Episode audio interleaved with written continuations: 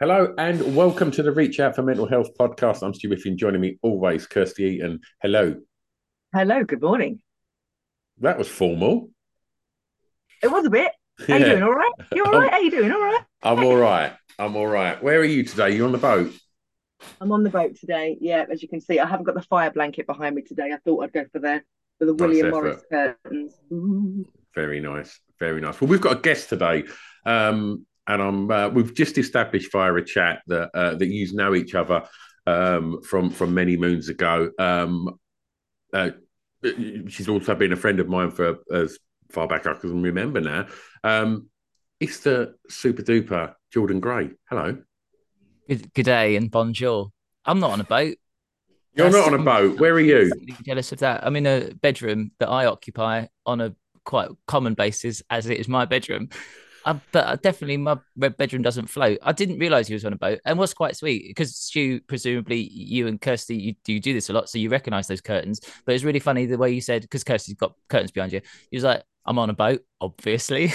Something obvious about that situation. The camera isn't like leaning to the side or anything. just just an anchor, just that shot. Seagull just flies in and the camera. I didn't know boats even had curtains. This is a every day's a school day. Yeah, It is, absolutely. yeah. Kirsty Um, normally got a parrot on her shoulder, so uh... I'm just I, I'm giving you straight off the bat a little exclusive about something I'm up to. I'm working on this project for a big streamer, and I, I want a parrot in it. Like I want not a talking parrot. Just well, I'm just like it will talk, but it won't understand human language. But then um, we pitched it to the streamer, and their eyes just rolled. My exec was like, "Why didn't you tell me we were pitching them a parrot? That's like the most stupid and like unnecessary and expensive thing."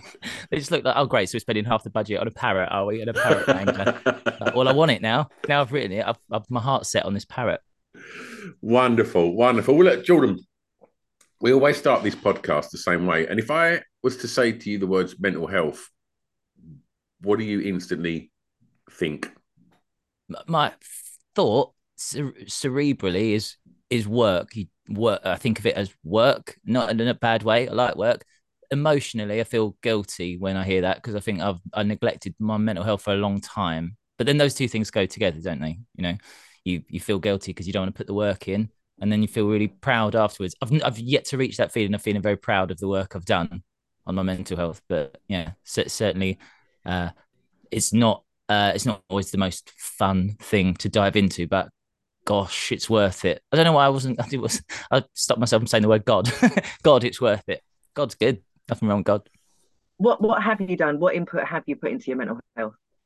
I'm. I, I remember learning. I was so fascinated when I learned that the the coping mechanisms that people have can be. I mean, it's it, you know how long's a piece of string. There's lots of different sort of flavors of it, but the, the ideas of some people instead of dealing with trauma they deflect and some people regress and then there's like a list of six or eight things that are like really common defense mechanisms and i realized that i regress every time at the tiniest little thing so anything that upsets me i sort of just turn into a child again not like and i was an, i think i was quite an annoying child as well so i just become Do, like do you regress back to colours, back to your 13th yeah birthday party? back to Colours nightclub on my 13th birthday um and but here's the thing when you work in the entertainment industry regression is sort of like such an infantilizing job anyway that I've never had to do any work on myself. So I just become like a not. I don't think I become spoiled. I just become really like I can't.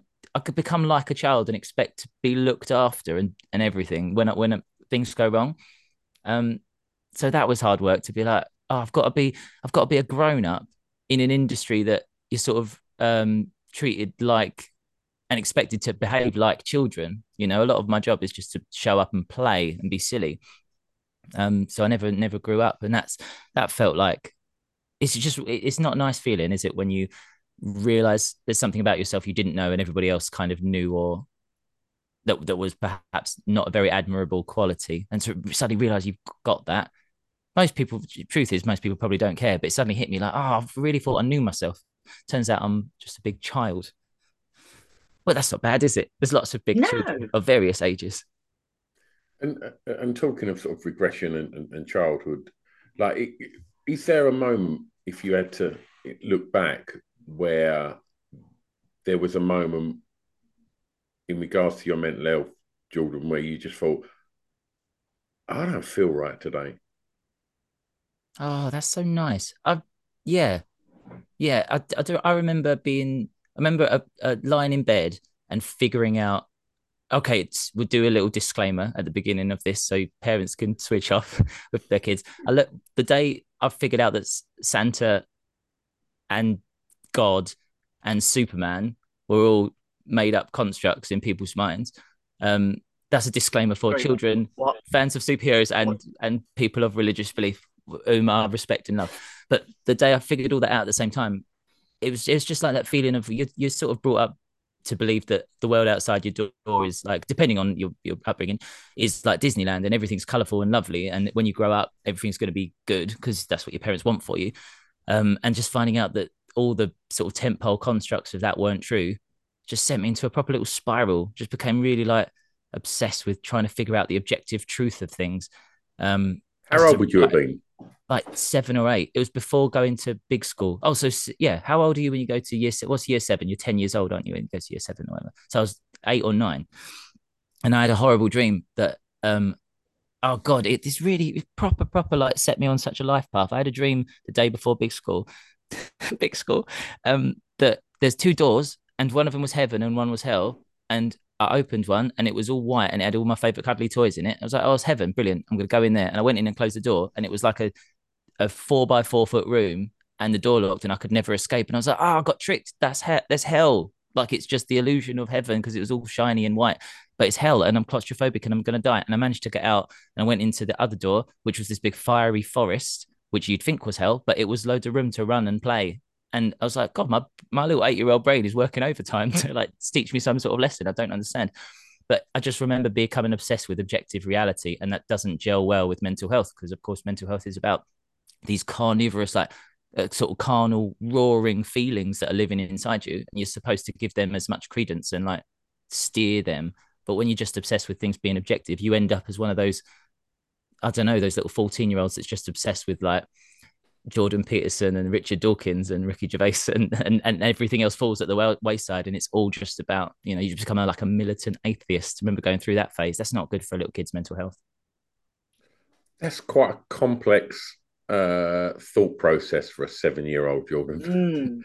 Mm. I've got I was I was quite a little you know like we're like most people we, we all think we're like that lonely kid but but everyone is that little lonely kid. I wish kids could just come up to that would be so nice if kids could just come up to each other and go I'm lonely and then everyone's like I'm lonely as well. Odd. We get worse at it. Actually, I don't know. Do we get worse at telling each other we're lonely as we get older? Hundred percent, definitely. Yeah. I disagree. I'd say we. I, I- I'd say it gets easier. Oh, No, good for- thing you're in different kids, it's locations okay. because that got heated. Oh, oh my god, Well, this go- is guys. my perspective. Yeah, Um, Yeah, yeah, no, for obviously for kids, it's it's so free that you can go up to a kid. Like I love it with Nancy. She'll go up to a kid that she doesn't know in a playground and just say, "Will you play with me or will you be my friend?" Yeah. Old people, we've kind of got this acceptance that older people are isolated and that they're lonely, and you've got these phone lines and groups that are set up to help them connect and not feel so socially isolated. But it's in your thirties and your forties where we're all becoming disconnected, and we find it hard to make new friendships or, or better friendships because to admit that you're lonely or that you don't have a great set of friends at you know in your 30s and 40s it's really quite you know frowned upon you know you should have you should be set by now you know that's just my Yeah. perspective. like like we've resigned ourselves to the fact that the the illusion of it being harder to make friends. I mean, th- there is the objective truth to that, but you can just go out and ask someone to be your friend. We just don't want to because we're scared. We just resign ourselves to that, don't we? So it's like we don't expect it, and most people won't go after stuff they don't expect. You know, we don't want to start something that we're not going to be very good at. I hate doing things like in a. I will never even start something if I don't think I'm going to be halfway good at it, and that will include a friendship or asking someone. I just won't won't even ask. When's the last time you asked someone to be your friend? Like, it's it is such a nice when you're feeling. a kid Yeah, surely yeah even to talk to someone. God, I get there's this one comedian called um, Emmanuel Sonubi. He's doing really well for himself. He's the only person I know that calls you up for a chat with no context. When you're in this industry, you get a call from someone, you're like, oh, fair enough. They want a favor or they've got an Yeah. opportunity. It's only that. He called me up the other day. He's like, you all right? He's like, yeah, what's wrong? Sorry, what's, what's up? He's like, up just making a bacon sandwich. All right, well done.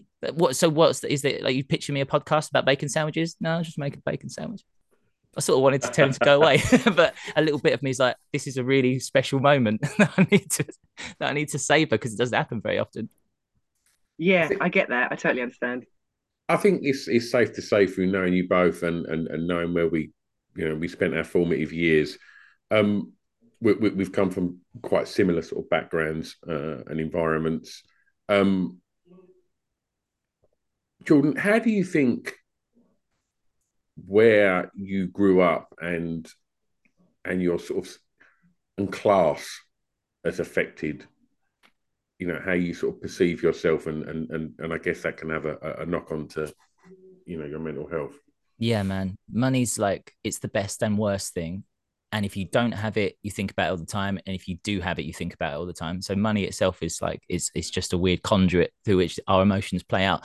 But growing up not with much money I think you do. I don't know. Maybe maybe this is projecting, but you form closer connections with people because that currency is the time that you spend with each other. Quality time, love language being quality time. I don't know what my love language is. I don't think it's quality time, but it's always nice when you get to spend quality time with people.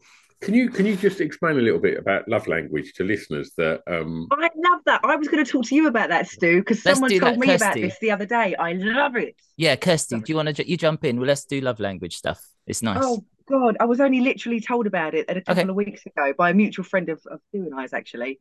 Um, yeah, I didn't realise that people communicate and show their love and affection for for one another through different types of language. So yeah, but like the whole there's five, isn't there? There's five. Let's go right. We'll try and knock them off. You say some, and I'll fill in the gaps if I remember. So there's definitely is one quality time. I've given you that. You're going home with that. You can take that, or you can play for the big money. Well, what's the next next one?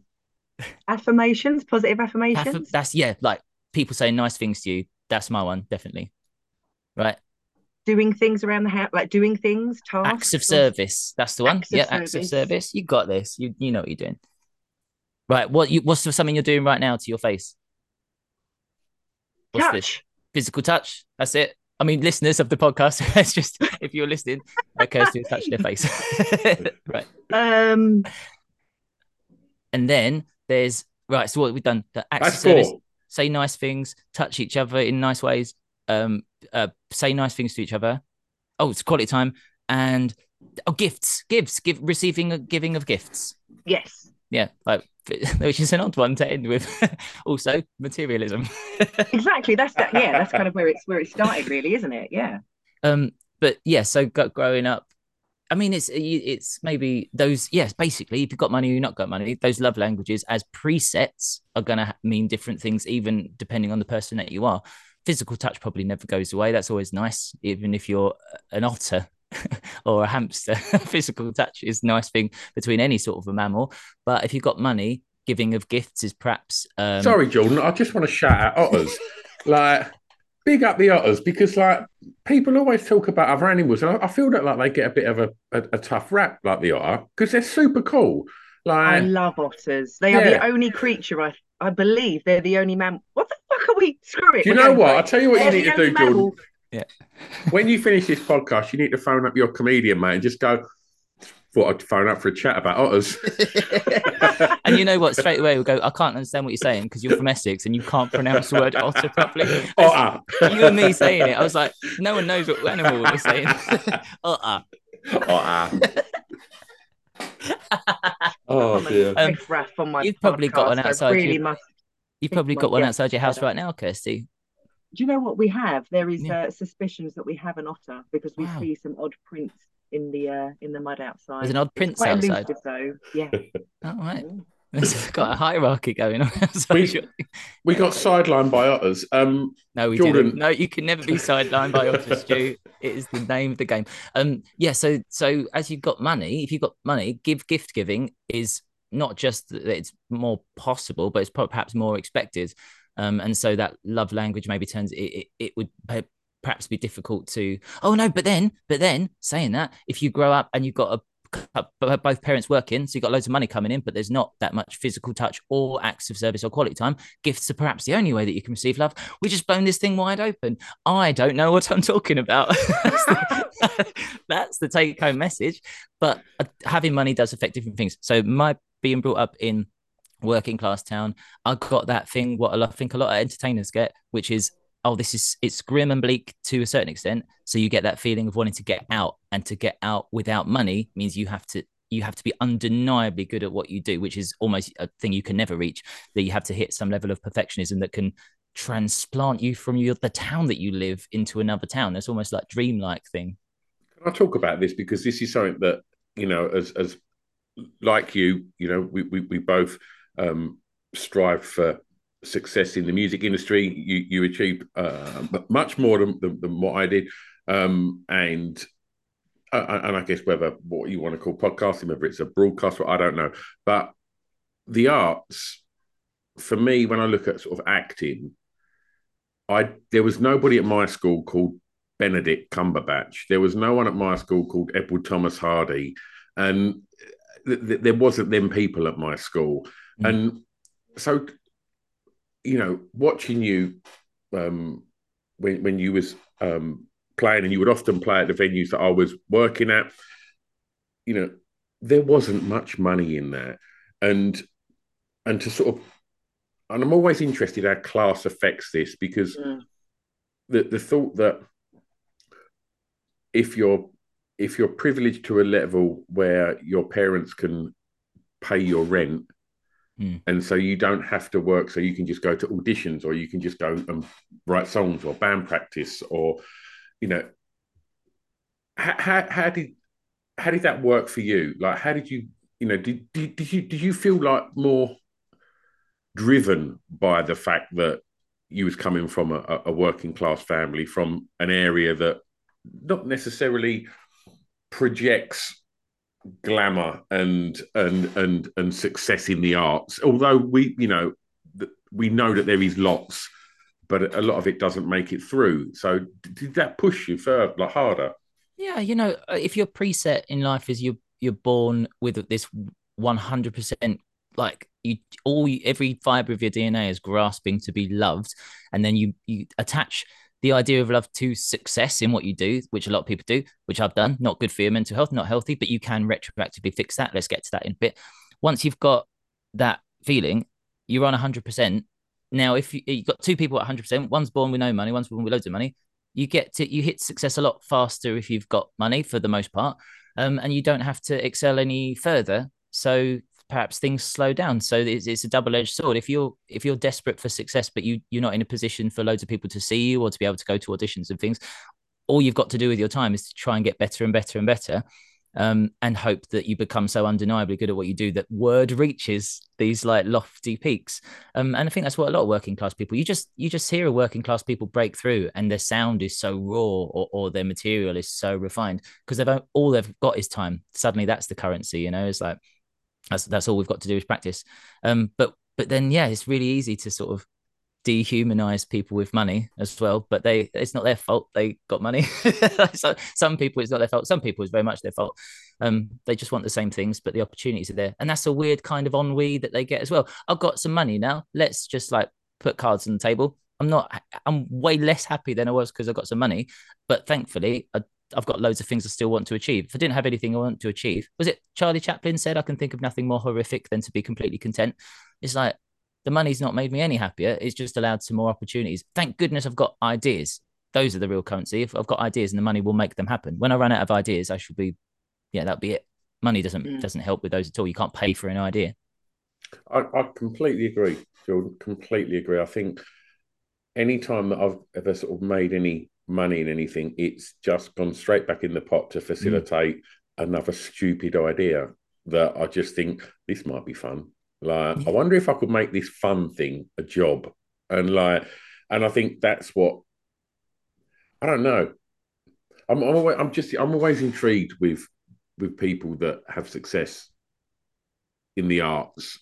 That certainly people whose, whose journey I've watched closely, I, I just find it fascinating, and and I know how hard it is to to, to to reach any level of success in the arts, let alone reach it in music and then reach it to the level that you've achieved in in comedy. You know, it's it's absolutely incredible, and, and yeah. Thank you for saying that, man. You know what's really it what's really lovely, and let's keep it on mental health. Let's be talking about mental health is um look you know like the metaphors that um that fit athletes use and, and fighters use and, and things when they talk about it you, you try to get to that you try to reach the fail. Like in the gym you try to get to the point where you fail. Such a wonderful philosophy for life.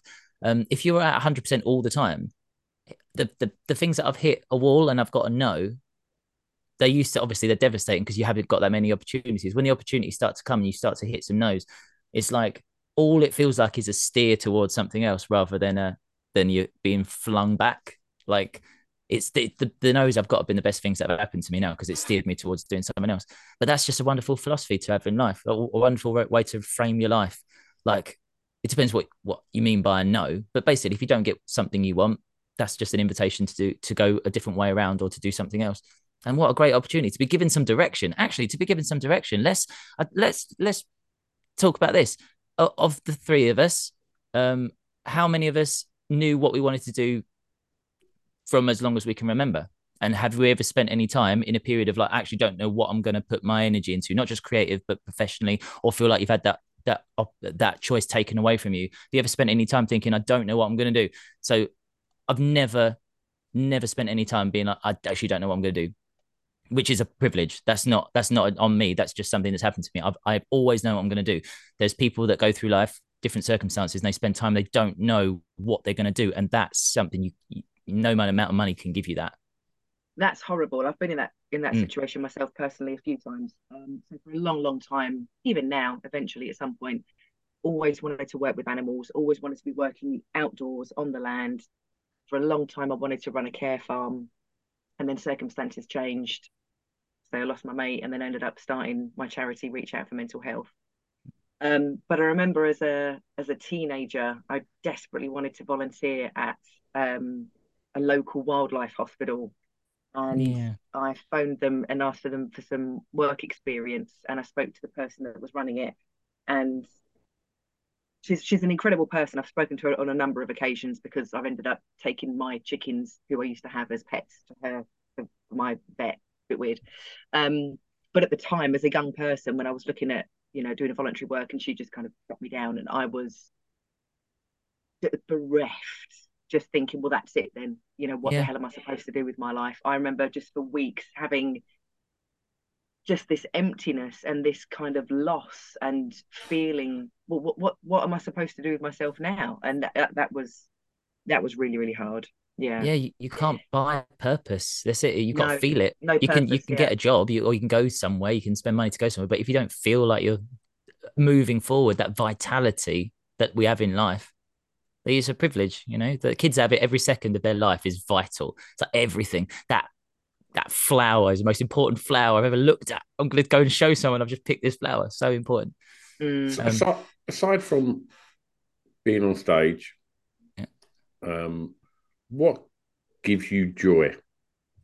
Having this is going to sound like a bit, but I'm being serious. Uh, a jacket potato in the bath, in a bowl, in a bath, and watching people play Minecraft on my phone that's balanced on the toilet is the best.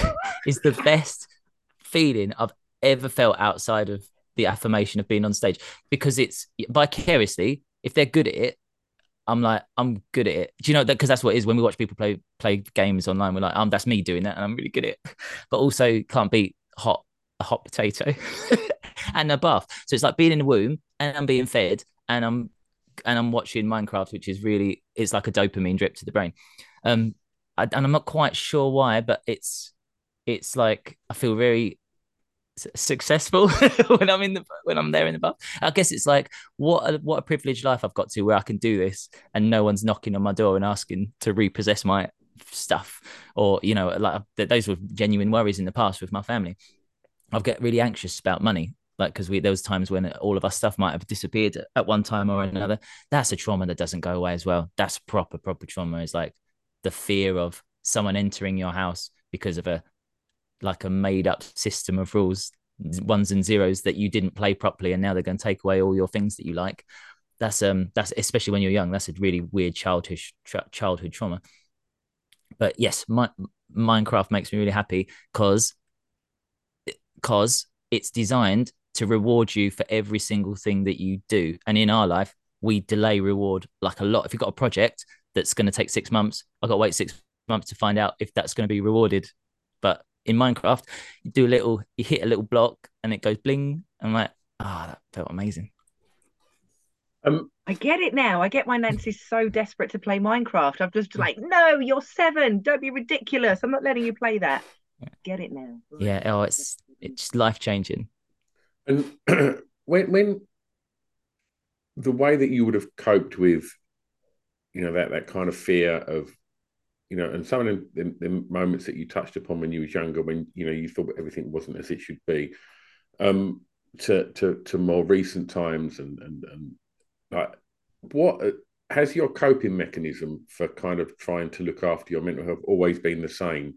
If it hasn't, how has it changed as you've grown up? I think there's no denying. Obviously, I'm, I'm a transgender person, and pre and post that, there's probably you, you know the, one of the big gifts of being transgender is you have to look at yourself a lot deeper than other people even ever get the opportunity to do. Most people don't examine their gender because they're happy.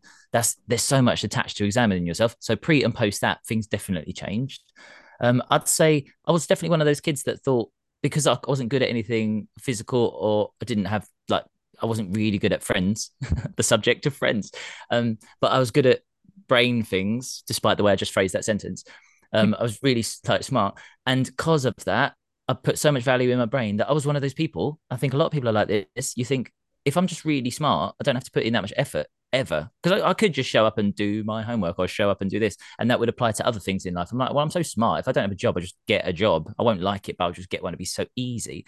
And then i hit a point in professional life when it fil- filters back into your social life. I realized oh my god the most successful people in the room they're a lot not as clever as me but they've got a lot more humility and they're working a lot harder than I am.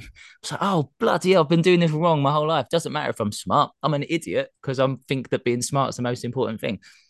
So when I started working really hard, like that's all I do now, and I'm really I am proud of how hard I work. Plus, I combine the old brain power, what's I've got, things have gone really well. It's that combination. The hardest working person in the room is going to be the most successful, and I put that into other things in life. I don't just assume that I'm right when I have disputes with. I don't really have a dispute with my wife. I'm very very lucky. We've got like a lovely relationship. But if there's anything that comes up, I don't just assume I'm right. I would have assumed I was right before I transitioned. Now it's like it now it's a it's entering into a pool of feelings. Let's all let's swim around in these feelings for a little bit. It's great. It's yeah, everything's much more peaceful in my life. So, how was you managing your mental health before you transitioned? Badly, very very badly, because I just attach all of my happiness to my professional success, and that hasn't it hasn't necessarily gone away. But I've just realised how subjective it is. So I was only happy when things were going well. So I threw myself into work, full on workaholic, because I never, because I was a, I was an alcoholic for a little while. Not good thing to be, but that can't blame people. It's it's publicly sort of endorsed to drink as much as you can in this country. Yeah, I've been sober now for like twelve years or something like that, which means I've never had a drop of alcohol in my blood at the same time as I've uh, had, been taking estrogen. So it's like I've chemic, I've just full on chemically changed. So when I quit alcohol, I never had a cigarette. I've never done any drugs or nothing except for magic mushrooms, which is really good. But also for balance, don't do drugs; they're bad. Um, because I was like self-medicating. Um, I just love to work. It just hits hits the right dopamine spot, and that's not a healthy way to deal with it. But is the thing that people don't talk about. I don't know if we've talked about this before, Stu. So let's just, if we have, it's a good thing to say. People talk about workaholism and there's different types of workaholism. But what if you like work in an ice cream factory and you love your job? That's not a bad thing to be obsessed with. Like there's there's functional workaholism because you've got you really enjoy what you do. You're like super super into like music. No one's you don't people like um I don't know the great composers or whatever. I mean, I wasn't there, so I'm paraphrasing, or whatever, but I suspect they weren't blamed for being workaholics. They were just geniuses in their field. But if you're a CEO of a company and you work too hard, you know, you're it's like workaholism. What if you make chocolate? It's great. Stop saying these things. Stop saying these things, right? You, I'm now picturing myself in a chocolate factory, right? Uh, yeah. Uh, not not in a fun one, like you know, in a world of pure imagination. I'm I'm I'm I'm in a I'm in an ice cream factory and I'm a workaholic. And the only thing that I can draw from that, Jordan, is the fact that Channel Five will make a documentary where they have to get a building firm in to remove a wall to crane me out because I'm just mainlining fucking ice cream 24 hours a day. That's such a Channel 5 thing. the man that ate too many feasts. man. man that ate too much. Um, but yeah, like we don't talk about being obsessed. Uh, I don't. I've always been obsessed with obsession. That's got. That's that's a, a stupid sentence, but yeah, I, I love. That so should have been a name for one of your albums. Yeah, God, that would be the most pretentious thing. But at the time, I'd have thought I'm changing the world with this. It was just heard, uh, I just heard Jordan's difficult second album.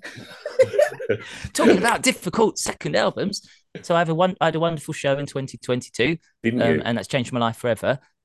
My mental health now is all wrapped up in. I, I've bloody hell, I've got to deliver on this second show. It's got to be, uh, if I don't top it, what am I doing with my life? That's like a huge, huge part. So I'm mm, sort of struggling with that a little bit. Um, and it's a bit self imposed, but let's, you know, I, I think it's fair to say people are going to be disappointed if it's rubbish, because that's true of everyone that does their thing. I've put my head above the parapet now, got big head, I've got big hair. You're not going to miss my head above a parapet. And just, just don't be shit thanks. Yeah, that's it.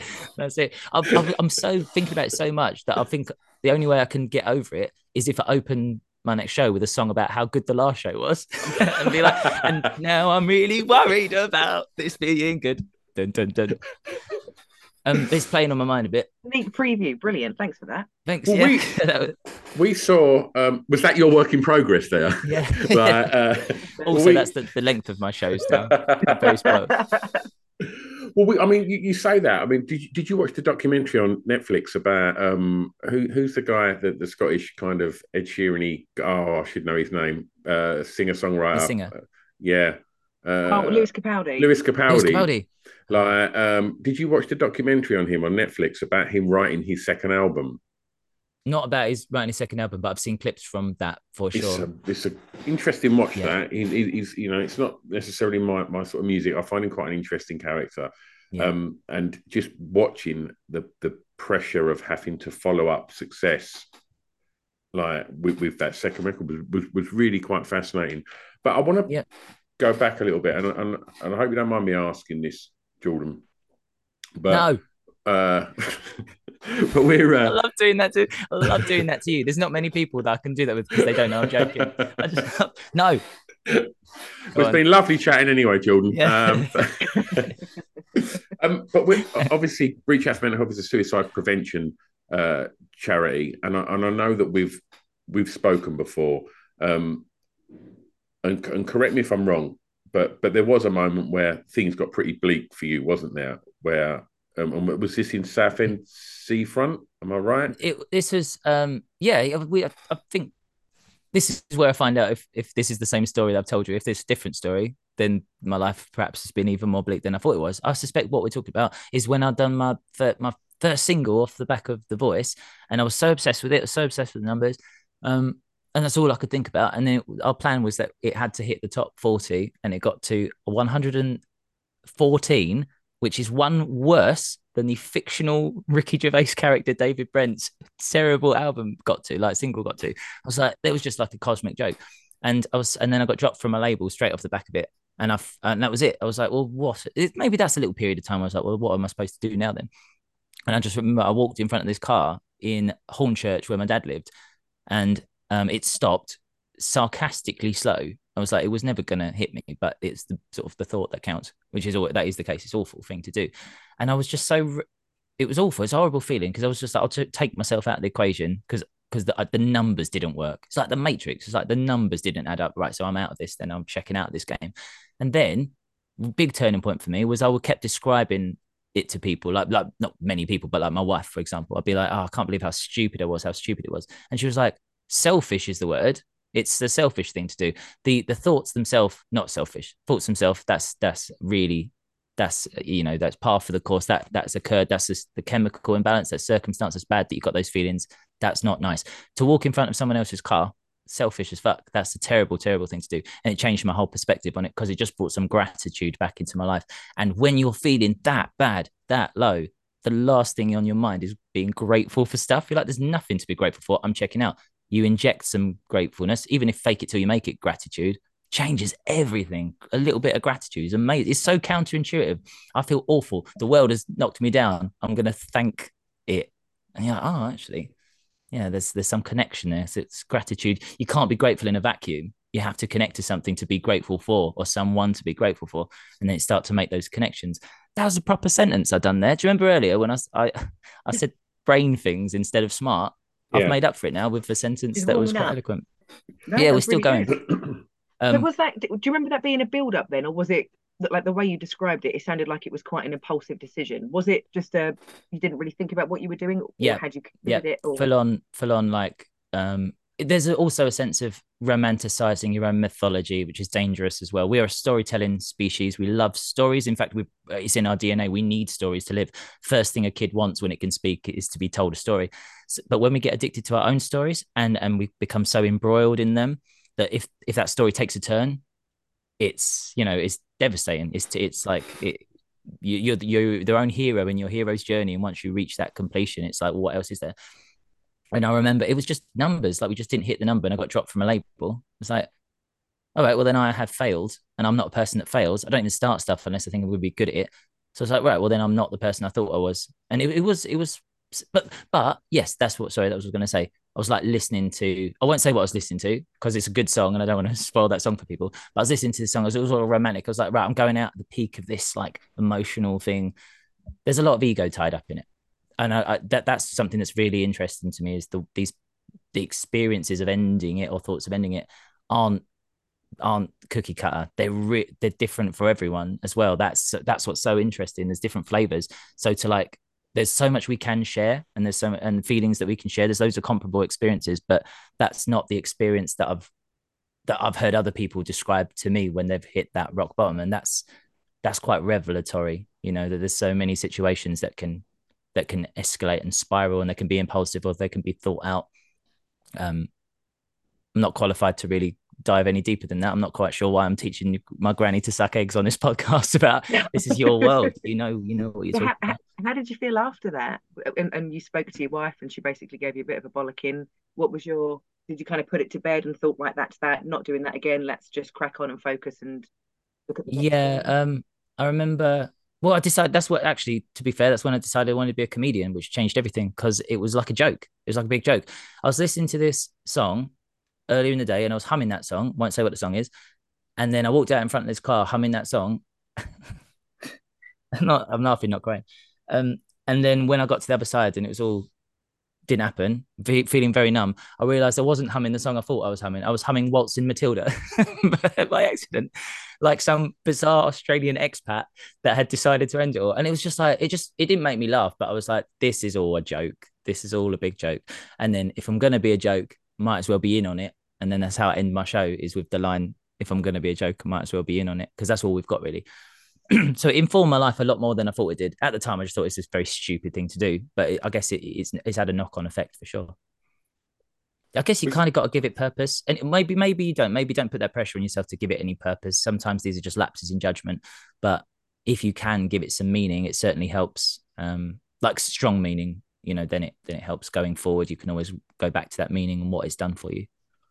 What do you do now to maintain a, a, nice level of, of well-being? I don't have much of a reaction to anything except laughter. I laugh quite a lot. Um, she's in the bath eating a jack of potato watching Minecraft. yeah, right now you don't know what what's going on below the waist. Now I'm in a lovely warm bath. Um, it's uh, I, I get so people say such horrible things, um, and such lovely things at the same time. Not the same people. That'd be odd. Um, across social media is poison, but it's also quite useful, especially in our job because we need to get the word out. It's hard to wade into all of that. So what I've done is I've I live on such an even keel. The waveform of my life, to describe it to listeners, is a, I don't know why I even needed it's a straight line. I don't know why I needed to feel like yeah, it's, there's no my life doesn't go up and down. So I don't feel any of the negativity that's coming at me. But it, what that means is it sort of shaves off the positives a little bit. I don't really I can't take a compliment. I don't deflect them. I just don't really feel them. I never feel when anything goes well, and I don't really feel when anything goes bad. I'm not I'm not putting that out there as a universally. Uh, it, it's not an admirable defense mechanism, coping mechanism, but it works for me. life's fine. My life is fine. And, and occasionally it's it's outstanding, and those are some lovely moments to look forward to. But um, I'm all right with fine until the outstanding things happen. I used to just be addicted to the outstanding, and everything had to be amazing all the time. Suppose it's like I, I hesitate to uh, self-diagnose because it's not that's not the case. I didn't used to fluctuate between a manic state and a depressive state. It was just manic. Everything was manic, and I think I became a bit addicted to that, to the mythology and the romanticism of being a manic character. You know, that's why so many like I love the Joker. I think it's great. But there was this I remember a movement at the time of people talking about it's a movie for like incel guys, you know, it's like romanticizes this idea of this loner that's sort of falling apart. I think there's something to be conscious of, not necessarily wary of, but you do get a lot of young men, for example, that they they gravitate towards these these anti-hero characters and it's never balanced out with any sort of connection with other people how do you, you know, to, to talk us? You, you touched on um, otters. Sorry, I didn't. If you if you'd forgotten. Yeah, I love um, it when you do a serious joke face. I'm right because I see your face. I love your face. I love it when you do your little smile. But when you go into doing a, a, a pretend serious bit about something, you go so serious. It's so interesting. And he gets all pointy, doesn't yeah, he? He gets all pointy when he's really Points. trying to drill down to the point. If I had to describe you as an animal, Stu, what I'd say is you, you're digging your little hole. You're an otter. You're an otter, mate. Loving it, loving it. Sorry to interrupt what I'm sure it's going to be. Sorry, I can't even remember you. what I was going to say now. Um, I described earlier. I touched on um, social, social media. Yeah. So, like, because in in generations younger than, than than my generation and yours, the the the impact and the and the time. You know, I'm I'm looking at the way that my children spend their time, and and so I, I tell you how, how I'll frame this. So, um, listeners, Stu's pointing are you finding His fingers akimbo at the moment? Can't help everywhere. it. Yeah. I'm so sorry. You're going to be acutely aware of this every time. Yeah, now, I know. I know. I wonder if you do it on all of your very many podcasts. Oh, yeah, he does, but he does put cute in acutely aware. He puts the cute. Uh, yeah, and I, sometimes I have them big foam American gloves with the big fingers. Sorry if that was too loud on the mic. um,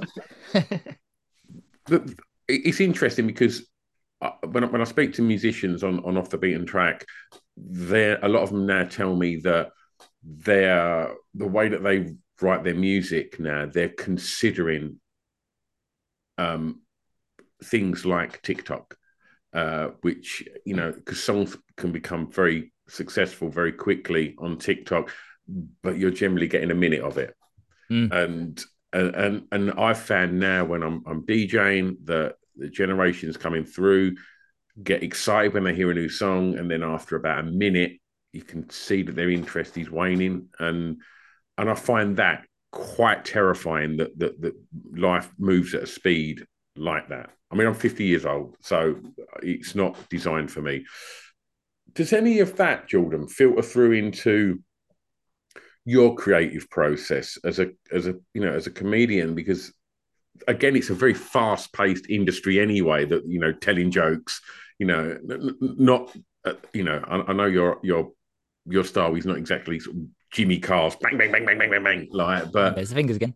Like there they are, but yeah. um, but yes, do, I, do you know? I, do you know where I'm going absolutely, I 100 percent agree, and I think it's one of those cases where I think you can apply it to other industries as well. But um, I the the only way I could survive that was to give it the respect it deserves. I, have I've I've got all respect for like a high a high fructose corn syrup diet if that's what you want. It's not a very responsible thing to peddle to people, but it's delicious. Um, I like to, I want to create stuff that is nourishing. That other stuff is you, you can pound like six Big Macs and still be hungry later, but God, they were tasty at the time. Um, I want to create stuff that's a bit more nourishing. The only problem is you can't you can't sit on that fence you can't um, sometimes think about what TikTok wants and sometimes think about what you want. That's the reason I walked in front of a car is because we just started. I, I, suddenly started asking, what do people want to hear instead of what do I actually want to make? And I keep getting told off all the time for saying it's a shit song that we recorded. It's not. It just doesn't sound anything like me. It sounds like twelve producers made it because we're all wondering what TikTok wants. Um, TikTok's great. I've, I've looked on it today and I'm I'm not even really on it and I'm doing quite well. so so TikTok, if you're listening, thanks for for everything. Um, but uh, yeah, I want to create stuff that for a small audience that is really into it, like like Jeff Buckley. Not enough people knew who he was when he was alive, but the people that knew him thought he was a walking angel. And I'm think I'm one of those people, but he's not mainstream, is he? Because he he does very unusual things with his with his mouth and fingers in a musical sense. You've made you've made a friend in Kirsty there. Oh, And he's just the we most have amazing never person. mentioned Buckley on this podcast. Yeah. Fuck. Oh my god. Amazing. Thank you, Jordan. I'm That would be one to unpack, wouldn't it? Because I've always I've always thought mm. with Buckley, I'm I'm always conscious that let's not go off on a tangent. This is not a tangent. Let's tie it back. People think of him as being this tragic figure, this Byron-esque figure, but he's proper goofy. He's in a lovely way. He was just such a goof in real life, and then his songs, this this amazing sort of archetypal, like animus of a person. It's like this this magical thing. But he was a proper goof in real life, and to not and and to have that balance is important. I'm a I'm a proper idiot. I think I'm a fun idiot that doesn't tries not to upset anyone. But then the art is I'm trying to be so elevated. So oh god, it's got to be the most impressive and important thing. Um, and it's all right to have those two gears. Maybe this is quite. I guess think it you is have quite to. You- for artists. You Yeah. think you need to have that light and shade to keep you sane, don't you? Yeah, yeah. I think that is very very important. You otherwise, yeah, otherwise things spiral out and you become obsessed with your own your own mythology, and then yeah, it's the it's very becomes quite fragile. Ironically, you know. Um, yes, it definitely affects the process, uh, and and trying not to keep a foot in what people want to hear. It's a weird thing to say because you don't want to make something they don't want to hear. You just it's got to be authentic. Just do what you do very very well, elevate that, and people find you. And and you, if you're lucky, that's a broad enough audience. I want to. I want. I would like broad mainstream success. Do you remember that? Do you remember that Christmas special of extras, Ricky Gervais's extras, and he's sitting in a restaurant with his manager and the person that's getting loads of success above him, and he, he says, "Do you want to be rich and famous and off the telly, or do you want integrity and respect?" And Ricky Gervais is like, "Both." And he goes, "Well, I'm going to tell you something now. There's only a handful of people in this life that have both those things, and you will never be one of them." And it proper like hurt me. It was Mm. like I must have hit so many people because that is the that's the dichotomy, isn't it? That's the struggle. Um, I think it's all right to aspire to the very, very, very, very best things that you want, but then you have to give all of yourself, and I don't know how healthy that is. It's about Um, balance, right? Yeah, it, yeah, yeah, yeah. I, I see. I've I've done a little hesitation when I said that because I didn't want to admit it. It's so true. It is about balance. I just don't like. I don't like having to compromise, but of course, it's about balance. Yeah. You know, don't want to don't want to get to where I'm going in life and end up like I can't. Um, my knees are so buggered. Sorry for swearing. Um, on your podcast, they're so buggered from my live show, and I've if I extrapolate that because I throw myself around like a maniac for effect, for like so it's amazing, but I, I might not be able to do a show in four years if I keep treating my knees like this. Of course, it's about balance. Yeah, you got to. Maybe it's not about pulling punches, just about not throwing yourself around on your knees. I can just suddenly Yeah, see fine. you in your next show dressed as the Joker wearing knee pads and like you know, elbow pads. the health and safety. Like, yeah, like proper, proper um artist like Bill Hicks. Imagine Bill Hicks with like a with a crash helmet. that's it. That is that's me, spiritually speaking. I'm Bill Hicks in a crash helmet. Love it, love it. Well, look, we've we've we've, we've kept you for nearly an hour, Jordan. This is such a great podcast. Well Oh. done, both of you, and thanks for having me. Oh, nice. it's Thank always a pleasure, Jordan. So we- we're nearly at Christmas. So obviously, uh, uh, a very uh, happy Christmas to you uh, uh, and your wonderful wife. Um, what's happening in 2024? Not in the world, in your world.